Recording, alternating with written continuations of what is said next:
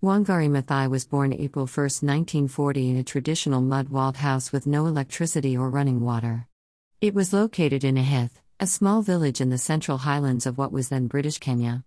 The third of six children born to Mudanjigi at Wanjiru Kishibo. Her parents were peasant farmers, members of the Kikuyu community, one of the 42 ethnic groups in Kenya.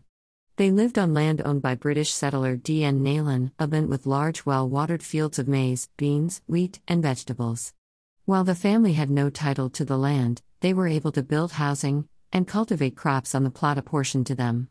They kept cattle, goats, and sheep. Hunger was virtually unknown. The soil was rich, dark red brown, and moist. Yet in her memoir, Unbowed, she describes the family as being glorified slaves. While they were able to grow crops and sell their harvest, their share of the profits were relatively small compared to that of the settler, Mr. Neylan.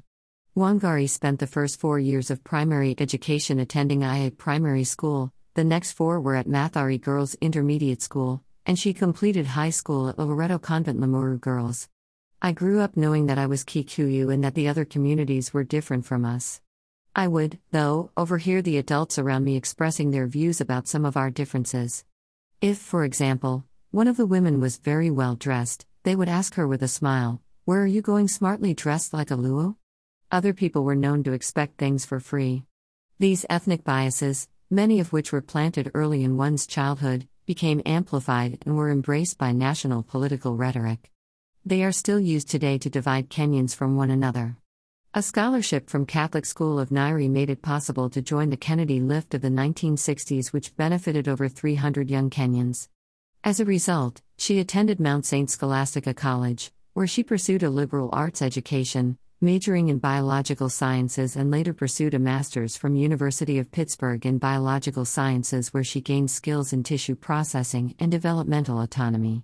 She founded the Green Belt Movement, GBM, in 1977, and there mobilized poor women to plant nearly 30 million trees. Women's groups received garden tools, fencing materials, water tanks, pipes, and manure.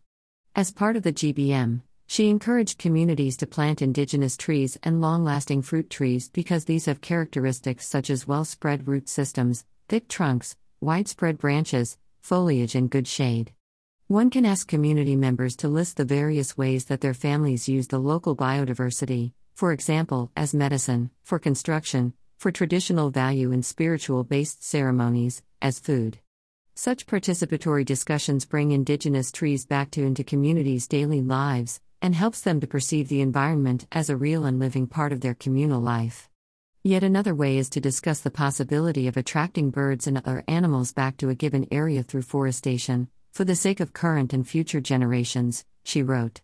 The Green Belt movement developed what is known as the 10 step procedure as its methodology. 1. Information dissemination to raise public awareness and establish contact with groups. 2. Group formation. 3.